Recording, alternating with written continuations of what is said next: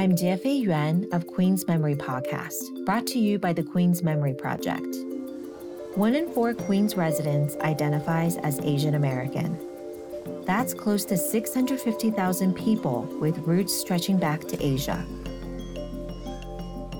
But even as so many Asian residents have come to call Queens home, they've also faced challenges here, many of which have intensified during the pandemic.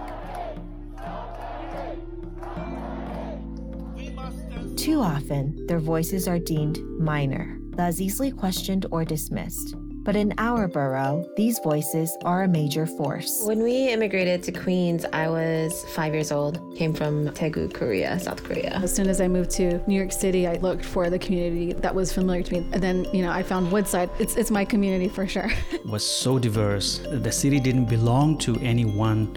So I really, in a strange way, I felt at home for the first time in my life.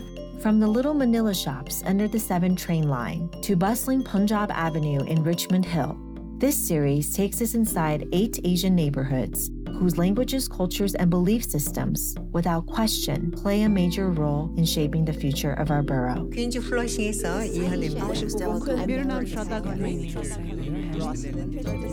নমস্কার আমার নাম তৃষা মুখার্জি আর আমি ওজন park কুইন্সে This is our Major Minor Voices. Let's listen.